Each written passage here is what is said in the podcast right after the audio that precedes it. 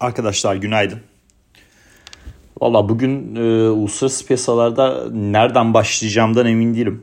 E, çok ciddi olarak e, haber akışları var. E, şimdi ilk başta e, şu e, Danimarka e, deniz sahasında e, olan e, gaz durumuyla başlayalım.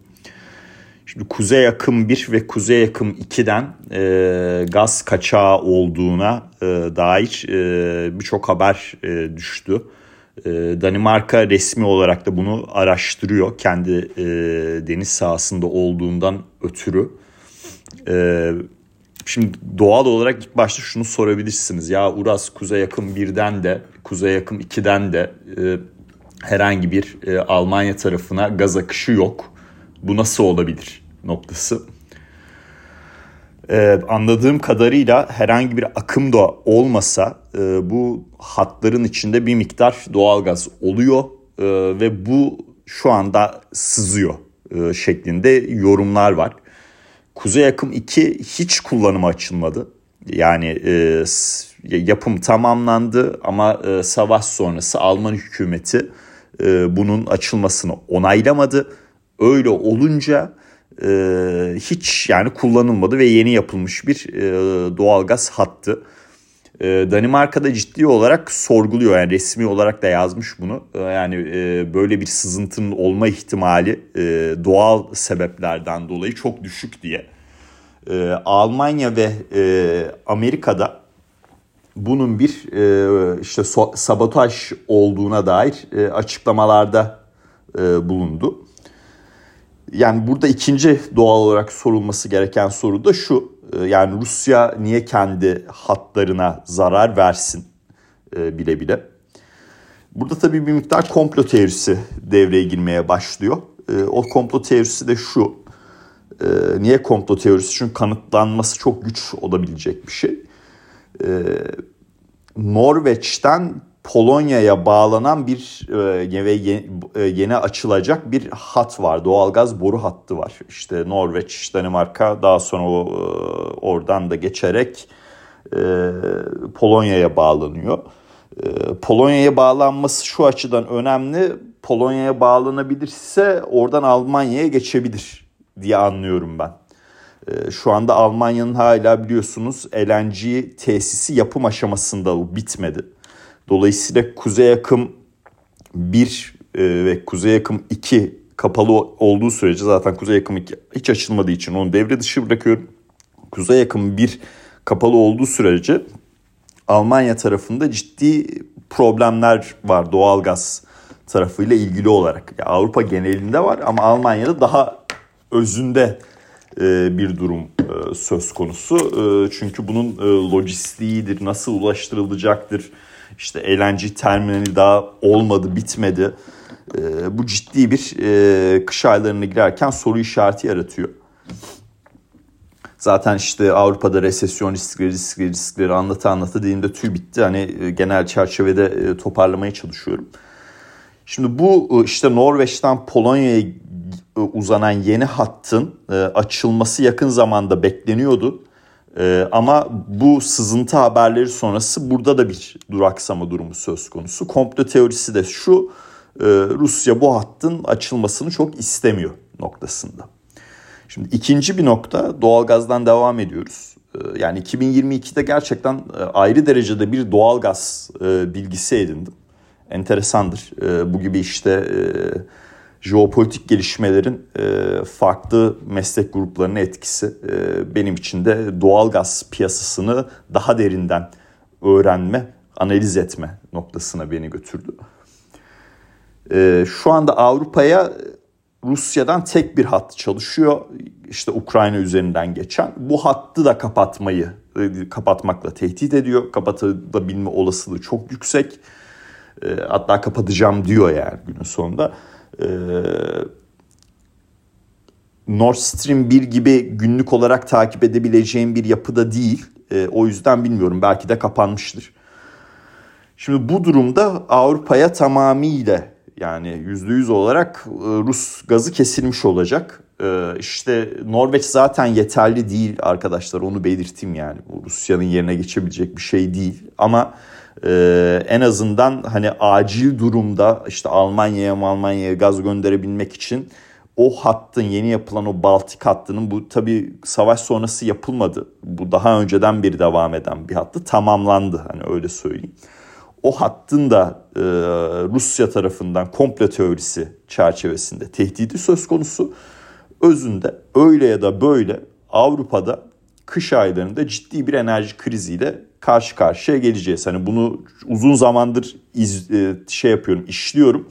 E, o yüzden tekrardan aynı bilgileri e, yenilemeyeceğim. Hani bu stok seviyeleri de yüksek olsa LNG tarafındaki stoklarda devreye konusu vesaire vesaire hiçbir şey fark etmiyor. İşte OECD'nin raporu ortada talep azalımı zorunlu olarak yapılmadığı takdirde kritik seviyelerin altına doğal gaz stoklarında kritik seviyelerin altına çok hızlı bir şekilde gideceğiz. Yani o, o bir gerçek ve Avrupa'da bundan ötürü zaten e, önemli bir resesyon kapıda. Yani onu da belirteyim.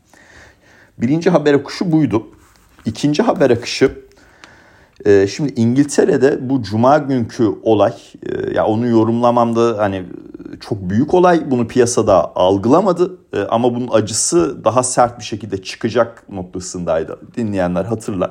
Hani bunu şey olarak söylemiyorum yanlış anlaşılmasın ben söyledim oldu falan filan değil hiç alakası yok. E, gerçekten çok büyük bir olay ve e, bunun e, yani önemini belirtmek için e, söylüyorum. Mali politikanın e, para politikasıyla bu gibi bir zamanda karşı karşıya kalması yani politika faizinin ne noktalara gidebileceği ile ilgili olarak ciddi soru işaretleri doğurur tabii. Normal olarak da tahvil piyasasında e, piyasa faizleri e, yükseldikçe yükselir yani durduramazsınız bunu. E, İngiltere'de de zaten 30 e, yani e, 30 yıllık e, tahvil getirisi piyasa faizi %5 seviyesine e, geçti. Yani en son 20 yıl önce filan buraları görmüş. Şöyle düşünebilirsiniz. Şimdi IMF'den de doğal olarak uyarı geldi İngiltere'ye. Yani siz ne yapıyorsunuz bunu bir revize edin e, noktasında önemli bir e, gelişmeydi bu arkadaşlar. Yaparlar yapmazlar bilmiyorum. E, ama böyle bir uyarı durumu söz konusu. Bunu da aktarmak istiyorum. Üçüncü nokta ee, şimdi bu dolar endeksinde geldiğimiz noktalar arkadaşlar yani bugünkü işte bunun başlığı da zaten e, yuan e, dolar karşısında tarihi dipte e, işte yuan tarihi dipte olacak. Ana kara dışında işlem gören Çin para birimi dolar karşısında tarihi bir dip yaptı. Dolar endeksi 114.60'lardayız e, şu anda. İşte en son baktığımda o seviyelerdeydi bugün. Ee, yani durdurak bilmiyor. Ee, bu da bu da, da tabii şöyle bir e, diyalog e, başlattı e, açıkçası. E, geçmişte olduğu gibi geçmişte de dolar endeksinin böyle ciddi bir yükseliş yaşadığı zamanlarda e, politik bazlı bazı çözümler, adımlar atılmıştı doların gücünü azaltmak için. Dolayısıyla e, işte farklı partileri Avrupa olur. Yani şu anda Euro dolarda 0.95'lerdeyiz. Bu eğer 0.80'li seviyelere falan gelmeye giderse e, işte 86 olur, 87 olur bilmiyorum rakam olarak e, yani şu anda bir onun da çok bir önemi yok açıkçası. Ama düşmeye devam ederse Euro ki daha demin anlattım durumu yani ne olacak yani Avrupa Merkez Bankası bırakın 100 bas puanı 300 artırsa yani bu bu enerji krizi yapısında nasıl Euro'yu canlandıracaksınız? Neyse. Ee, burada e, hani para politikaları, merkez bankalarının ayrı ayrı kararlarının e, dışında e, acaba çatıda politik bir yapı oluşturup işte Beyaz Saray'ın öncülüğünde diğer partileri de yanına alarak dolara bir müdahale gelebilir mi? Koordineli bir şekilde düşünmek adına noktası konuşuluyor. E, bu e, Beyaz Saray tarafından şimdilik e, hafife alındı. Hani hafife alınmadan kasıt tonu azaltıldı bu konuşmaların. İşte serbest piyasadır. Bunu takip edeceğiz vesaire noktasında. Ama eğer yani dolar endeksi yükselişine devam ederse ki şu anda e, bunun olmaması için çok majör bir sebep de yok. E, temel değişkenler aynı kalmaya devam ediyor. Bir noktada böyle bir çatı yapı altında bir politik süreçte başlayan koordineli bir müdahaleyle karşı karşıya kalabiliriz. E, bu da aklımızın bir köşesinde kalsın. Yani bu şu günün konusu değil ama e, hani e, ne noktaya kadar gidebilirden e, ayrı bir noktada nasıl müdahale edilebilir e, noktasında düşünmek e, bazında bunu belirtiyorum. Dördüncü nokta e, yani biliyorsunuz Rusya e, işte e, Ukrayna toprakları içinde askeri gücünde çevrelediği bölgelerde işte dört tane major bölge var orada. İşte Donetsk, Luhansk, işte Donbas bölgesi vesaire. K ile başlayan ismini söyleyemediğim bir bölge var. Yani bu bölgelerde referanduma gitti. İşte referandum 27'sinde bitti. Ee, bugün de e, şey olabilir, devam edebilir, etmeyebilir bilmiyorum ama haber akışı o tarafla ilgili olarak çünkü bu çok şey değil yani bir Amerika seçimi gibi bir durum söz konusu değil orada. Yapılan referandumun e, yapısı da çok tartışılıyor. E, burada resmi olarak buralar benimdir diye çıkacak. Nasıl Kırım'da yaptıysa. Hani bundan sonra Batı dünyasından nasıl bir tepki gelecek buna o da takip edilecek. Ee, hani böyle bir durumda var. Ee, dolayısıyla oldukça aslında farklı cephelerden, cepheden kası sadece savaş cephesi değil, farklı haber akışlarının geldiği yerlerden çok önemli gelişmeler var. Şimdi bunu böyle bir kenara alıyorum. Piyasa fiyatlamalarına geçiyorum. Piyasa fiyatlamalarında dün e, yani genel olarak bir mantığı size söyleyeyim ilk başta çok volatil yani global e, işte uluslararası piyasalar ürünleri, varlıkları oldukça volatil gün içinde çok ciddi önemli güzel düzeltmeler oluyor ama ana temada, ana trendde devam durumu söz konusu. Bu ana trend nedir? Ee, işte dolar endeksi de güçlü durum, kral dolar teması, e, tahvil getirilerinin e, yükselmeye devam etmesi ve e, hisse senedi piyasasında e, satış sürecinin devam etmesi.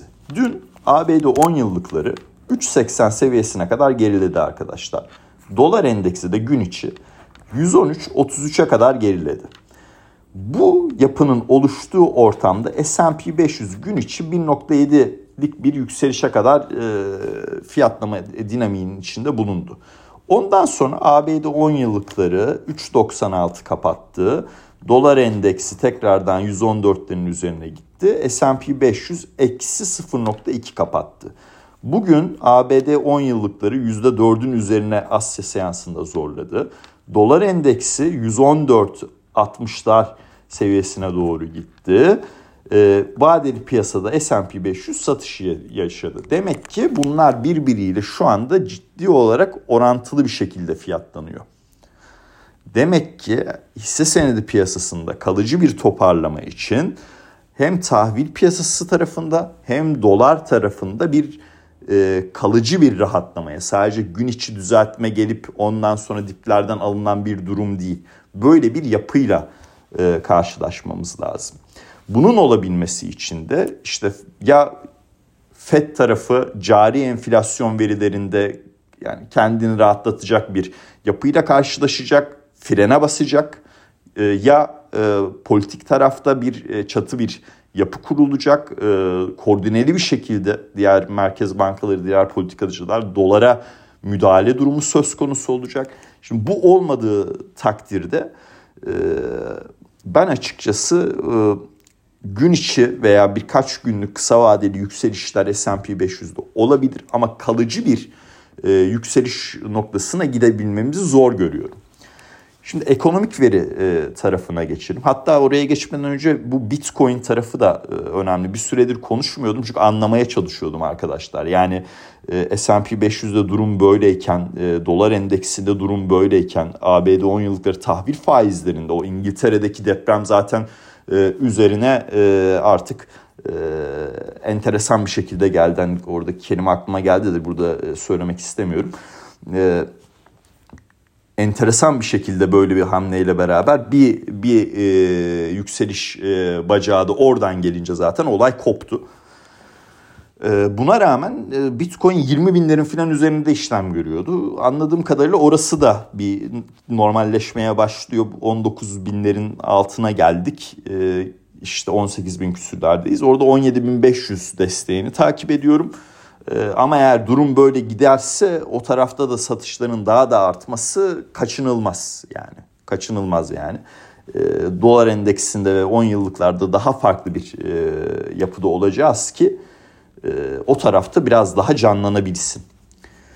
Ekonomik veriler kısmına geleceksek dün yani konut sektörü ve güven endeksi verisi, konut sektörü verileri ve güven endeksi verisi önemliydi arkadaşlar.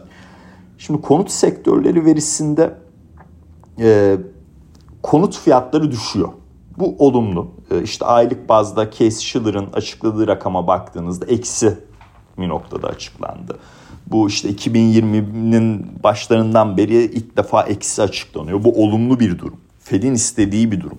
Konut sektöründe soğumanın olduğunu gösteren bir durum. Zaten 30 yıllık morguç oranları e, yani artık %7'lere doğru giderken ki en son bu noktalarda 2008 finansal krizinde bulunmuştu. Böyle bir konut fiyatlarında gerileme durumu mantıklı. Ama bu e, genel olarak konut piyasasının e, düzeltme tam bir düzeltme yapması için yeterli değil. Bunu konut satışlarında da azalma desteklemedi. Yani siz ya diyelim ki konut fiyatları düşüyor ama bundan bundan nemalanan bir e, grup varsa yani düşen e, konut fiyatlarında işte yeni konut satışları dün e, son 5 ayın rakamsal olarak, rakamsal yüzdesel olarak söyle rakamsal olarak en yükseğinde e, gerçekleşti. E, demek ki o tarafta da hala bir e, düzeltme, tam anlamıyla bir düzeltme olabilmesi için ekonomik e, yapı çerçevesinde biraz daha zamana ihtiyaç var gibi hissediyorum. Tabii bu görüşüm çok doğru olmayabilir. E, belki bu düzeltme çok daha sert bir şekilde olmuştur. Hani bu veriler geçmişten geliyor arkadaşlar. Konu sektörü verileri e, çok yakın ay değil. Genelde iki ay geriden gelerek e, takip edilir. E, bir de bunun tabii tüfeğe etkisi, enflasyona etkisi o da gecikmeli yansır. E, dolayısıyla hani e, belki e, gerçekten sağlam bir düzeltme içinde bulunuyor olabiliriz ama bunu verisel olarak karşılığını konut ya fiyat bazında almaya başladık ama satış kalemlerinde de yavaş yavaş alabiliyor olmamız lazım. Orayı da takip etmemiz lazım. İkinci nokta güven endeksi. Şimdi ABD'de iki tane güven endeksi aslında bir tanesi e, güven endeksi, diğeri de güven algısı diye çevrilebilir. Yani biri confidence İngilizce'de güven, e, iki e, diğeri de e, sentiment yani daha böyle algı diyebileceğimiz yapı. Algının ol geldiği taraf Michigan Üniversitesi, e, güven endeksinin geldiği taraf resmi kurum işte Conference Board denilen kurumdan açıklanıyor. Bu iki veri seti arasında şöyle bir fark var. Michigan Üniversitesi'nin açıkladığında enflasyon tarafı daha önemli. Yani enflasyon ne kadar yükselirse bu güven endeksi o kadar aşağı gidiyor. Öyle düşünün. Ee, bu konferans board'un açıkladığı e, güvende de e, işsizlik oranı daha çok e, öne çıkıyor. İşsiz yani iş gücü piyasası daha çok öne çıkıyor. Yani işsizlik oranı ne kadar çok artarsa o güven o kadar çok azalıyor. Öyle düşünebilirsiniz. Dünkü veride ben e, hani e, bu e, işsizlik oranının daha da böyle sert bir şekilde yükseleceğine dair bir e, detayla karşılaşmadım şu noktada. Şimdi bu tabii önemli bir şey. Niye önemli?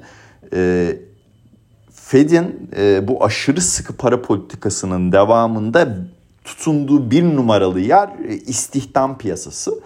E, o tarafta hızlı bir şekilde bir çözülme gelmezse e, Fed'in yakın vadede frene basma olasılığı da azalır. Öyle düşünebilirsiniz. Dolayısıyla ana tema olan işte güçlü dolar teması, kral dolar teması, 10 yıllıklarda yükselişlerin devamı vesaire devam eder. Böyle bir durum. Bu da niye devam eder? politika faizinin e, ne noktada tavan olacağı, hangi fiyattan tavan olacağını piyasa fiyatlamakta zorlanır. Yani şu anda işte e, Mayıs ayında 4.70 gibi bir tavan bekleniyor e, Fed'in politika faizinde. Bu tavan beklenmesi, bu tavan beklentisi ve işte resesyon da çok derin bir resesyon olmayacağı düşüncesi altında işte 50-60 belki 70 e, puanlık eksi bir makasta e, 4-4-10 bandından ben 10 yıllıklar için e, bahsediyordum. Hani buraya gelince bir alım denemesi yapılabilir diye. Oraya yaklaşıyoruz. Hani 4-4-10 bandından e, bir deneme yapılabilir. Ama bunun dayandığı iki tane e, iki tane önemli değişken var. Bir işte politika faizi ne noktada tavan olacak? İki e, çok konuşulan her zaten ya Avrupa resesyona girecek arkadaşlar. Bu enerji krizi yani dilimde tüy bitti. Artık anlatmama gerek yok. Yani bu kaçınılmaz bir durum bence. Ee, Asya tarafı hiç hoş gitmiyor. Çin verileri yani Cuma günü işte o PMI'ları alacağız. Orada daha derin e, göreceğiz tabii bu durumu. Ama o taraf da iyi gitmiyor. Ee, Üstüne üstlük ABD'de de yani yavaşlama e, ile ilgili olarak birçok yerden e, veri alımı var ve Fed'in kendi tahminlerinde de yani çok ciddi revizyonlar oldu aşağı yönlü büyüme ile ilgili olarak. E, geçen haftaki Fed toplantısında biliyorsunuz. Hani böyle bir e, yapıda işte eğer yani asıl sorguladığım şey resesyon olacak mı değil artık. Yani bu resesyon ne kadar derin olacak noktasını düşünüyorum. Eğer çok derin bir resesyon olmazsa e, o zaman e, daha böyle 10 yıllıklarda daha yukarı seviyeler görülebilir. Yani çünkü ne kadar derin bir resesyon olursa o e, politika faizinin çıktığı yer ve onu iki yıllıklarla eşit, kabaca eşit kabul ediyorum. Bu doğru değildir ama basit bir matematik size sunmak için söylüyorum. O ona eksi baz puan ekleme noktanız değişecek. Yani derin bir resesyonda daha fazla eksi bas puan koymanız lazım. O ABD 10 yıllıkların daha aşağı bir noktada tavan olmasına neden olur. Daha böyle hafif geçecek bir resesyonsa ABD 10 yıllıklarını daha da yukarı çeker. Ee, dolayısıyla böyle iki tane ana bir majör değişken var. Ee, onu da e, unutmayalım. Önemli bir durum bu. Ee, şirketler tarafına geçecek olursak e, valla e, Apple'dan iPhone üretimiyle ilgili hoş bir açıklama gelmedi. Üretim miktarı ile ilgili olarak belki bir işte sınırlama yani o beklediğinden daha düşük olabileceğine öne çıkartan bir durum. Ee, hani üretimin azalımına dair e, ya da büyüme hızının azalmasına dair beklentisinden daha az üretim iPhone üreteceğine dair bir e, haber akışı e, söz konusu. E, bu tabii şöyle bir durum da yaratıyor. Şimdi e, iPhone alanlar e, zaten ben artık bakmıyorum arkadaşlar. Türkiye fiyatları falan hiç e, bakmıyorum. Net olarak bakmıyorum. Geçmişten bir iPhone'um var. Ee, kullanmaya da devam ediyorum. Onu şanslıyım. O zamanlar alabilmişim. Ee, Batı dünyasında iPhone alanlar e, daha böyle yüksek segmentte iPhone'lar işte Pro Max bilmem ne zart surt falan filan. Dolayısıyla o iPhone'un ortalama satış fiyatını yükseltiyor. Ama e, miktar olarak daha az bir e, satım düşüncesine girerse eğer bu gene de piyasayı negatif etkiler e, mobility şirketlerinden Lyft e, işe alımları durdurduğuna dair bir haber akışı geçti. Bu da oldukça önemli bir haber. E, oradaki istihdam piyasasında işte şirket bazlı haber akışları hiç iyi gelmiyor maalesef. Bu ne noktada tabii tarım dışı istihdama yansıyacak, ne noktada işsizliğe yansıyacak, ne noktada işte dün açıklanan konferans board'un o tüketici güveni e, consumer confidence tüketici güvenine yansıyacak. E, onların hepsi e, takip edilecek. Kısaca yani güçlü dolar teması devam ediyor. ABD 10 yıllıklarında 4'ü bir zorladık. E, hani onun üzerine çıktık. 4-4-10 bandından riskli de olsa belki bir deneme yapılabilir. E, ama iki tane ana değişken belirtiyorum. Onu lütfen e, unutmayın. E, ve e, hisse piyasasında e, kalıcı bir e, yükselişe dair net bir durum söz konusu değil. Yani şöyle bir düşünüyorum. Pound dolar karşısında rekor düşük seviyeye geriledi. Euro 0.95'lerdi. E, yen artık 145 noktasına gelmişizdir diye bugün bakmadım ama orada da gidişat iyi değil. Yuan e, işte ana kare dışındaki işlemlerde tarihi rekor düşük seviyeye geldi. E, yani bu yapıda doların aslında nasıl bir seviyelere ulaştığıyla ilgili olarak bir kafanızda canlanma oluyordur. Ve o taraf da işte 10 yıllıklar tarafı çözülmeden tabi faizleri durumu piyasa faizleri tarafı çözülmeden e, kalıcı bir e, hisse piyasasına alımdan bahsetmek çok gerçekçi değil. E, neleri takip ediyorum? En önemlisi 13 Ekim tarihinde açıklanacak ABD tüfe verisini takip edeceğim. Onun öncesinde de işte Fed'in baktığı PCE verisi var. Onu takip edeceğim. Fed üyeleri e, yani çok fazla konuşuyorlar. E, yani bence bu kadar konuşmaları da doğru değil ama seviyorlar bunu. Ee, neyse e, benim haddime de değil e, öyle bir e, yorumda bulunmak ama ben artık bu forward guidance yani ön gösterme silah madem kalktı yani madem Avrupa artık data bazlı ilerleyeceğiz diyor. Madem Amerika data bazlı net olarak ilerleyeceğiz. Artık bir piyasaya bir orta vadeli bile bir sinyal verilemiyor. O zaman bu üyelerin bu kadar çok konuşmaya da gereği yok yani işin özünde. Ama seviyorlar, yapıyorlar. Ee, dün birçok işte e, üye konuştu. Ee, yani genel yapı aynı arkadaşlar. Ee, yani Jeff Powell'ın Jackson Hole konuşmasıyla e, geçen haftaki e, FED toplantısı sonrası basın toplantısındaki konuşmayla aynı aynı paralellikte. O yüzden bu tarafa değinmiyorum. Durum budur.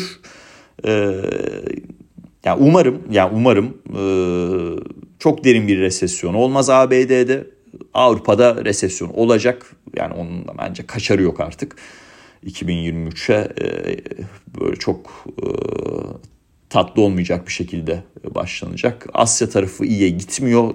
O daha kontrollü oldukları için bir şeyler yapacaklardır. Şu Şii e, üçüncü dönem başkanlığa geldikten sonra işte Ekim ayında o süreç sonlanacak.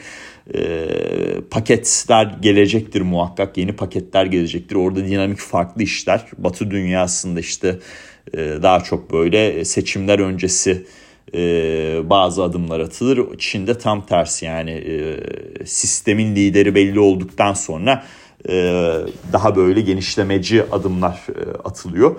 Ee, böyle bir şey olabilir ama o da o, o, o tarafı ne kadar e, resesyondan kurtarır? Yani OECD'nin ya resesyon demesem bile ya Çin'de yani e, yüzde beşin yüzde dördün altında büyümeler zaten bence resesyondur yani. Bu ayrı bir e, konuşulması gereken durum.